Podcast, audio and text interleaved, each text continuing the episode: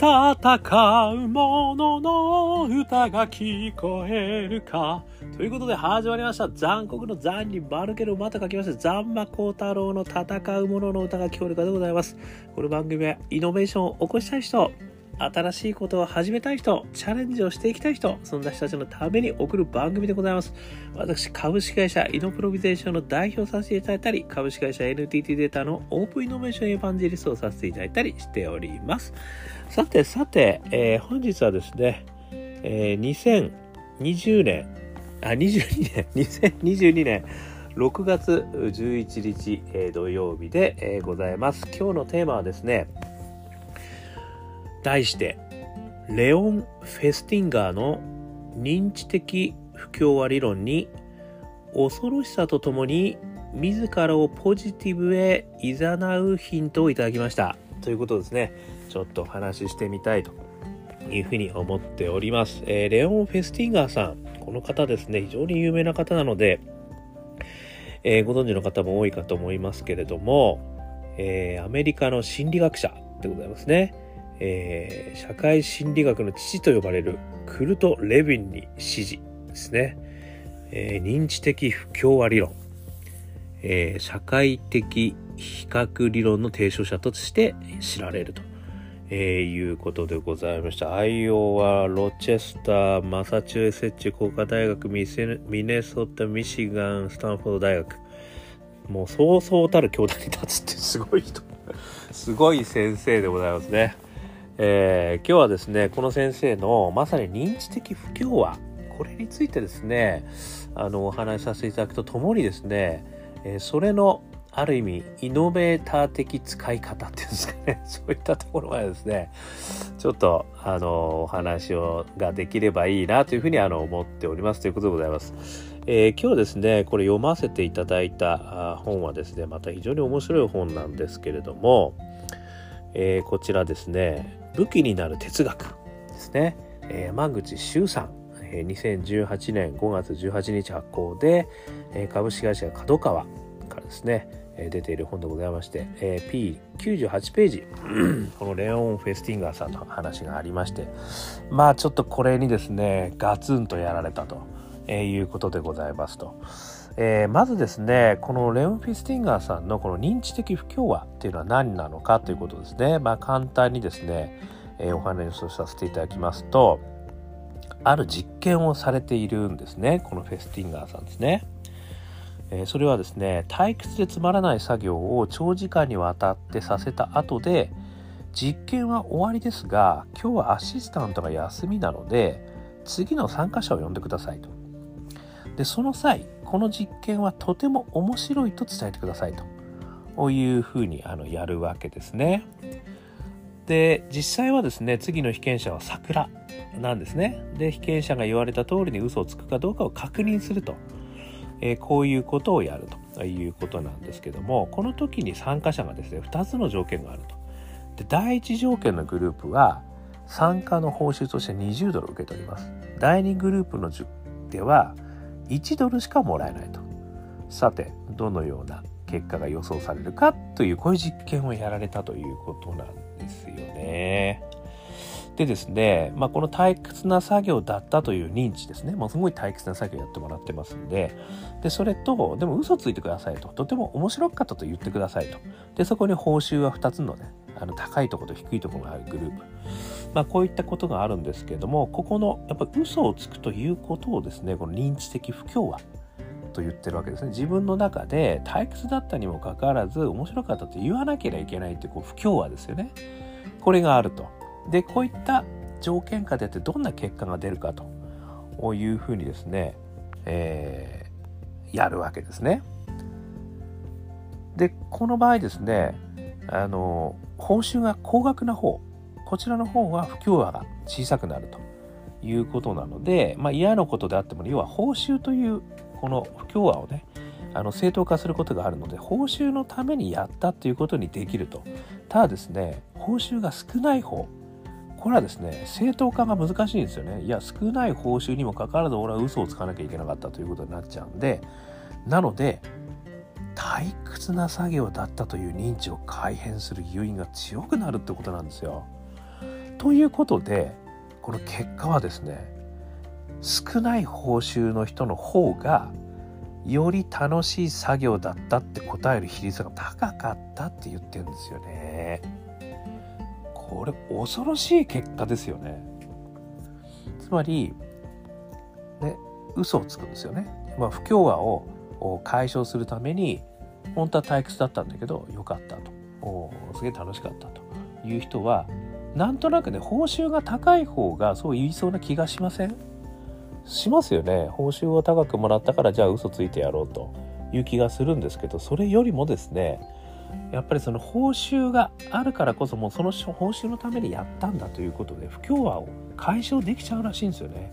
なので報酬が少ない方が実は不協和があって自分の気持ちに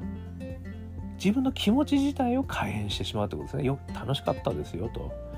いやそれは楽しかったから私はやったんですと。報酬は少なかったけど楽しかったからやったんですと。よく考えてみたらそう思えます。みたいな感じの人が増えたってことなんですよね。これが非常に恐ろしいことですね。この事実と認知の間で発生する不協和を解消させるために認知を改めると。こういうことがですね実は人間の中では非常に多く行われるということなんですよねなのでこのフェスティンガーさんが言われるのが人はですね自分の行動を合理化するために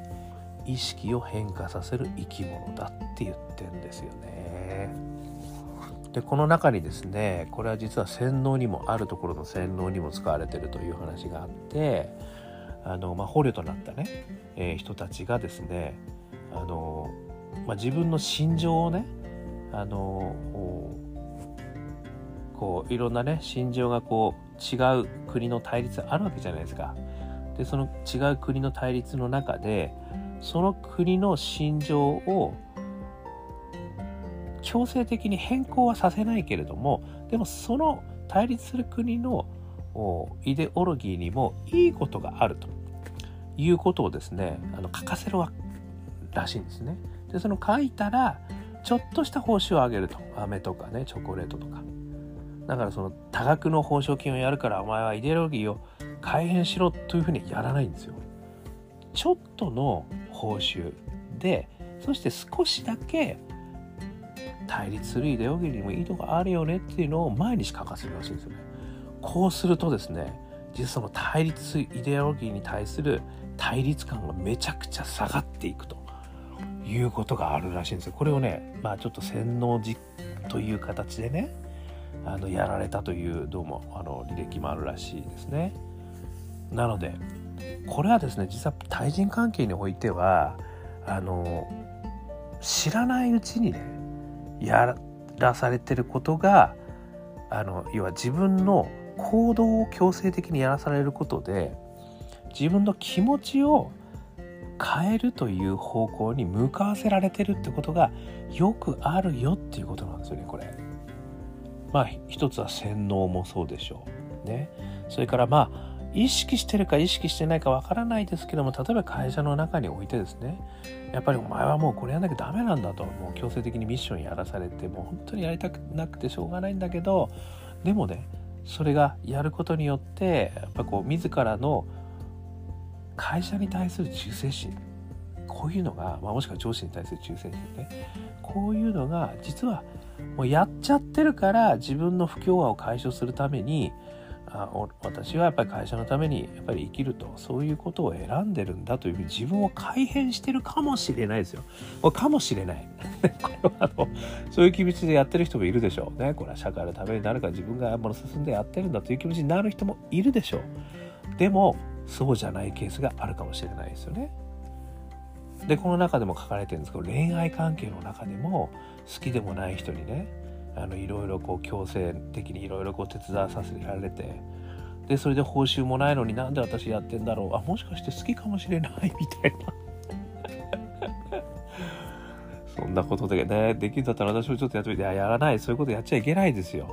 ね。そういうね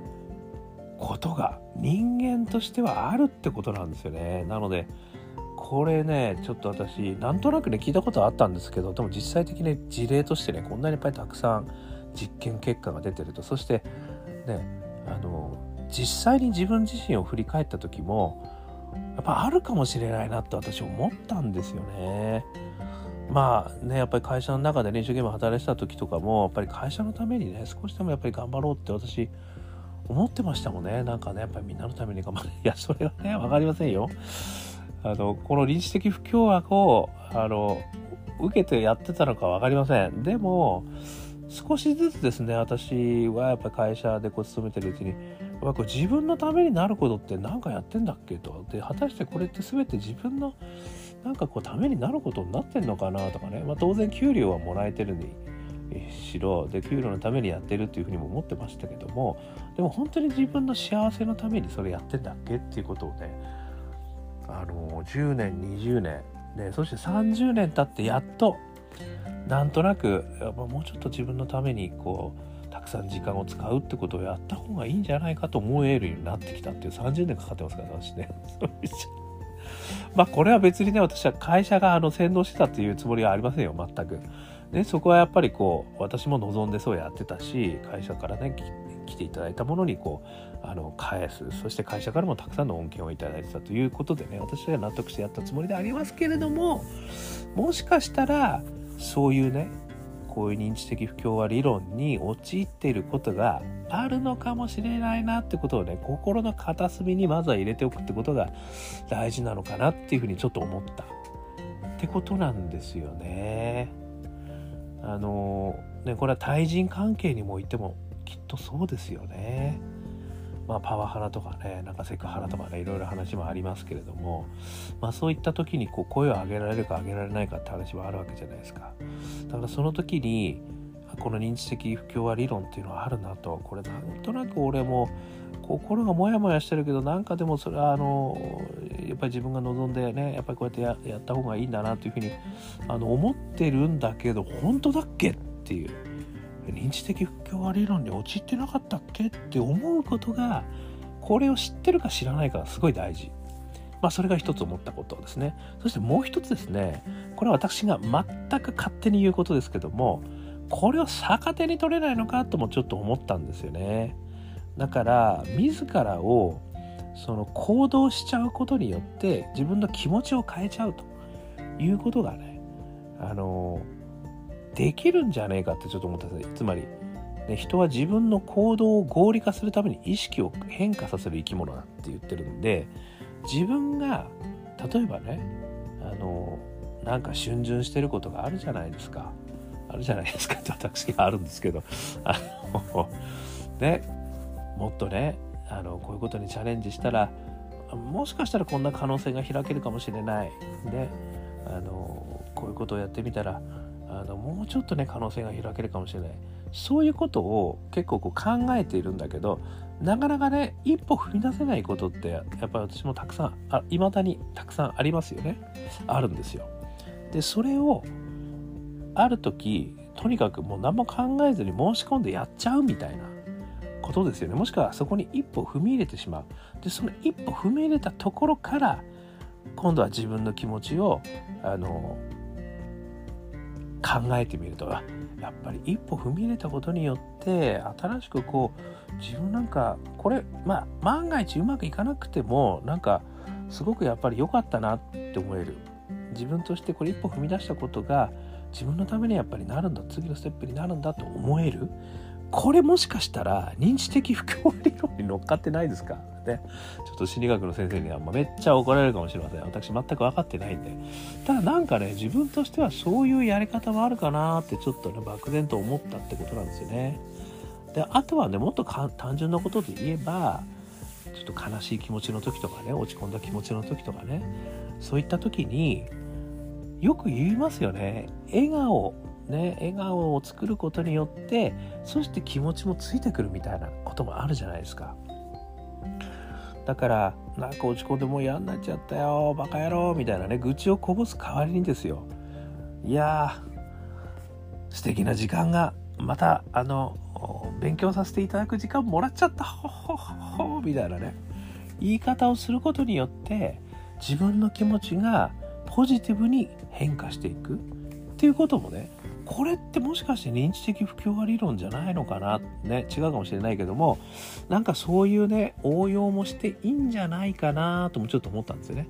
で特に、まあ、イノベーションねあのねイノベーターになりたいとかチャレンジしたいとかねいう人たちもうね本当に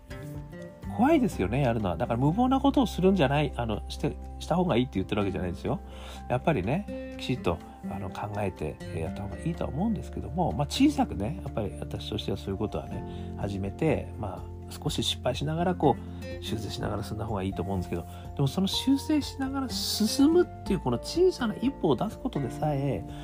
やっぱり難しいんですよ。なかなか難しいですよねやっぱ怖いもんだって失敗したくないもんちっちゃくたってだからその時にこの認知的不協和理論の逆手を取ってやると一旦思ってですね一発やってみると、ね、一発やってみることによってやっぱダメだった。でもまあそれってあの俺としては進んでるよねっていうあの後付けの肯定感。っていうのをねこの認知的不協和理論があることによってつけていく。ね。なんかそんなことができたらどうでしょうというね今日はお話をさせていただきました。ね単純な気持ちの落ち込みの時にももしかしたら使えるかもしれない。ね。逆に使っていくことができるんじゃないでしょうか。もちろんね。あの生としてねあの今の自分を見つめ直してみるっていうこともあのやってみるのもすごくいいと思いますし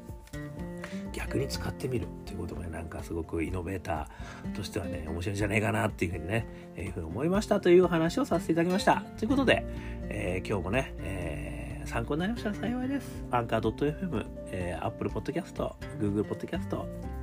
Spotify いろんなところでね、登録していただければ聞けますので、よかったら聞いてみてください。そして、えー、Facebook、Instagram、Twitter いろんなところでですね、あの配信もしてますのでよかったら、あいいね、えー、シェアしていただくと嬉しいです。そして、元気がなくなった時にはね、あの、我がアカペラグループ、香港ラッキーズの中年ワンダーランド聞いてみるって手もありますよ。ね、これを聞くとですね、なぜか元気が出てきます。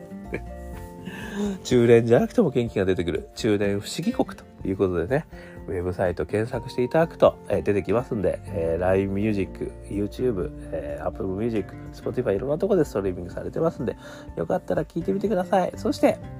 えー、一人からでもイノベーションできるよという本がね、ありますよ。オープンイノベーション21の秘密。ね、これにいろんなイノベーションね、私がやってきた成功失敗事例たくさん載ってますんで、よかったら参考に見てみてください。えー、いろんな電子書籍、ね、それから本屋さんにもあると思います。ということで、今日も聞いていただきましてどうもありがとうございました。それでは皆様、頑張りましょう。また明日